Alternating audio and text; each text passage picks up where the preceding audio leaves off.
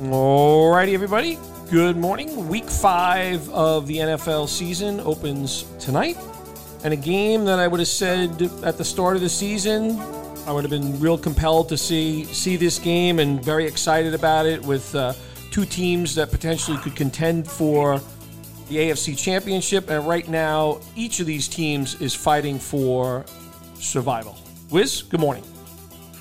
Yeah, good morning. Uh, what a, what a shame, right? You really have two of the best young running backs in football. Uh, you'd like to see that, and neither one of those players, uh, Jonathan Taylor nor Javonte Williams, who's out for the year, will be playing in this game. So that's a bit of a shame, but um, you know, um, injuries unfortunately are part of the game, and uh, you have to move on with this stuff.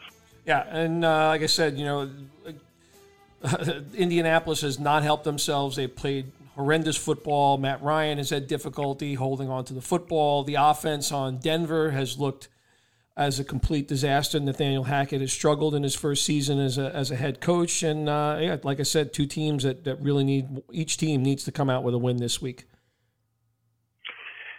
Yeah, it's a, it's a little bit of an you know unusual. Um, I think with the line a little bit strange what I've seen, but um, we're gonna we're gonna break it down. All right. So uh, three and a half points. Forty-two is the over/under at this point in time. Uh, you know, count me as one. I'm. I've, I've stated many times on this podcast how much I dislike Thursday night football. Uh, I'll be staying away from this one. Wiz uh, just. I'm not really sure the direction of it. Uh, I, I, have an inkling uh, to lean towards the Denver Broncos actually showing us something uh, this particular week, uh, particularly in the passing game. Um, so I, I, probably lean in that direction, uh, but I'm going to stay away from the game uh, in this three and a half point spread uh, with the Broncos over the Indianapolis Colts. I'm guessing you think that you would have thought the line was a little bit higher given no Jonathan Taylor. Is that correct? Yeah, with Jonathan Taylor, and quite frankly, uh, the Colts have uh, in some of these games have been like completely dominated for a lot of the game. I mean, the game that they ended up tying against the Texans, they were completely out of it the first half. They made a crazy comeback that ended up in a tie. Uh, they were completely dominated from start to finish against the Jags, at home against the Titans, a game that they should have been so that I expected them to win really and, and, and fired up for again out completely outplayed. Now they go into Denver and something strange happened. That line was three and a half. Taylor ruled out, and the game last night kept flopping back and forth between three and a half, three, three and a half, three. I'm with you. I'm staying away from the game, but something about this game doesn't look right to me. So uh, I'm I'm I'm just going to stay away. I'm not going to really make too much of it, but um, it just looks a little too easy if you like Denver this game at home against a team that has just been awful um, without their elite running back. Very strange line to me, but I'm gonna I'm with you. I'm taking a pass on the game. And and you know, so uh, let, us move into DraftKings. I don't know if you're doing anything this particular week. I, am not. Um, I, I know you have a little bit of a view on the running back situation in Indianapolis. I think it's hard to get a handle without knowledge this morning if, if Latavius Murray is going to be active or not, what exactly Denver's usage is going to be. I think we would assume that Melvin Gordon will be touching the ball 50% of the time, but you know, one more fumble and and that might not be the case. He's not been able to hold on to the football. But I, I think you have a little bit of a lean in, in, in, how you see the Indianapolis running back situation evolving tonight. DraftKings for me is more interesting than than the player props or um, the or betting the game. I like Deon Jackson. I think he is going to be the best player on the field um, in terms of running backs for the Colts. I know people feel Nyheim, uh, Hines is going to step up and now be very much involved in the offense, and that may be true. And the the story of Philip Lindsay getting promoted from the practice squad, going up against his old his old team with Denver. But I like Deon Jackson, um, and I think out of all the running backs, he is going to play the best for the Colts tonight. And uh, I think he's the forgotten guy, so I'm going to key uh, make him the captain of the of the team.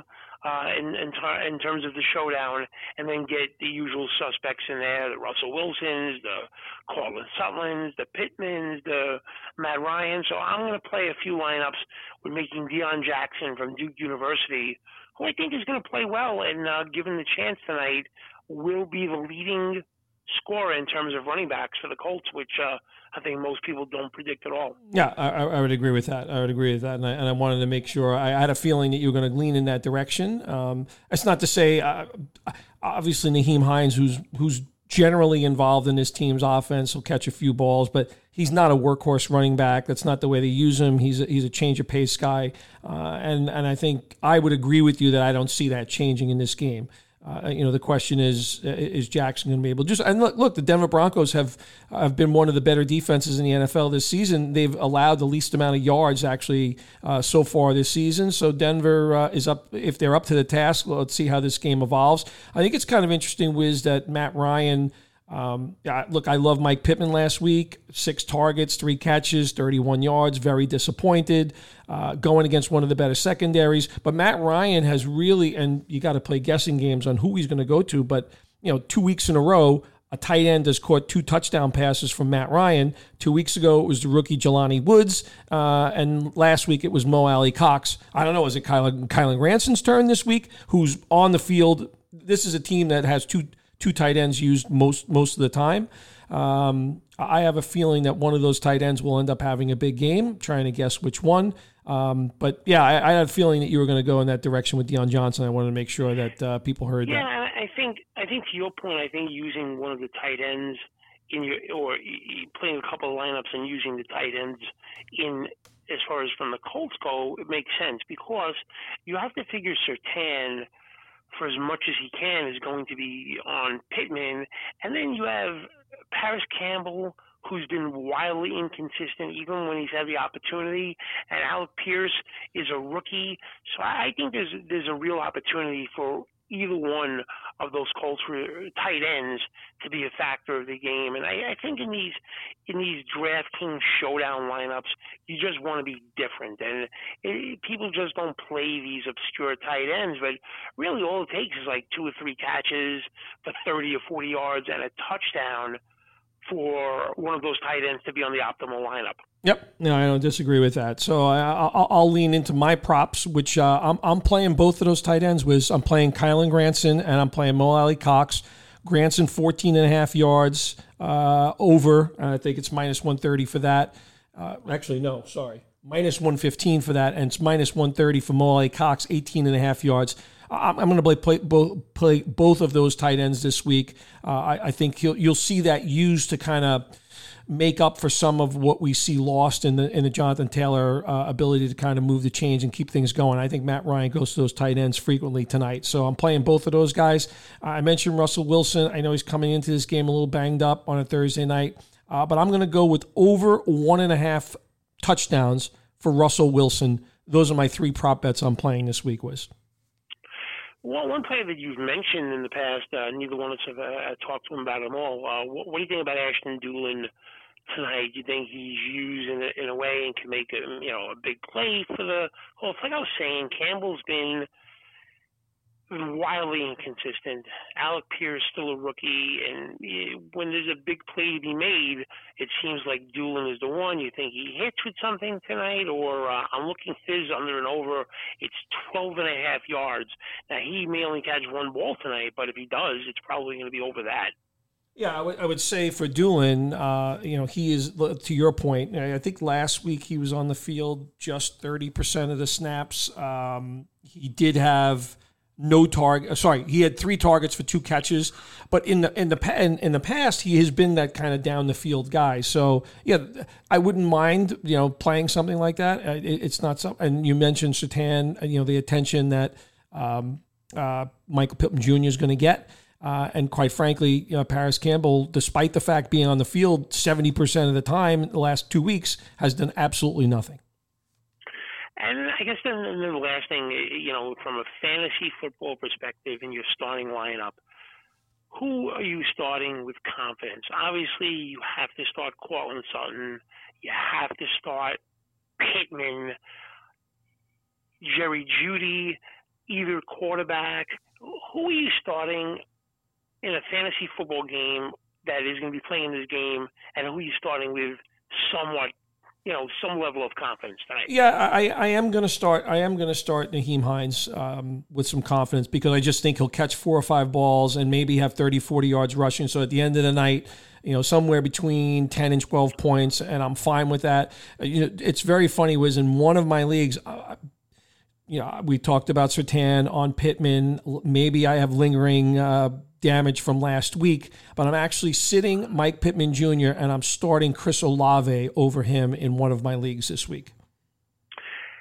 Yeah, Olave has been dynamic and held up against the Seahawks, so I yeah, I, I, I, yeah, I think Olave is at this point a receiver that you have to start. Yeah, in, uh, format. And maybe it's Thursday night that's also impacting my decision. It probably is because I usually walk away from Thursday night halfway through the game and completely discuss it on what I'm viewing on the television, and that's probably a big reason for it. But I, I just I'm just a little bit. I don't have the, I don't have the confidence in Matt Ryan at the moment, um, and in this offense. I think it could be you know, on the surface, it could be a little bit of a dangerous game. Like I said, Denver's defense has been been playing well. Sutton is the guy I think if I'd have the most confidence with in starting and feeling comfortable that he would produce out of any player tonight in fantasy. Uh, I'm also starting the Denver Bronco defense in, in one of my leagues. All right, there you have it, uh, and we'll see how it plays out for me. Uh, I'm not playing anything in terms of the side total or any prop plays. I don't feel good about that. To me, it's more of a DraftKings showdown night where I think I could get some ownership leverage and be kind of different than people with Deon Jackson versus people who I think are actually going to play Nyheim Hines and Philip Lindsay over him. I see it the other way, but um, we'll we'll see how it plays out. But I don't think either one of us are too confident in terms of uh, wagering on this game. Yeah, I would agree. All right, Wiz Guru and Wiz Fantasy Football Podcast. We'll be back over the weekend. We're on Apple Podcasts, SoundCloud, and Spotify, and uh, we'll be having the full slate of uh, wagers and rankings for the weekend. So enjoy the game tonight, Wiz, and uh, speak over the weekend. Yeah, you do the same. Thanks.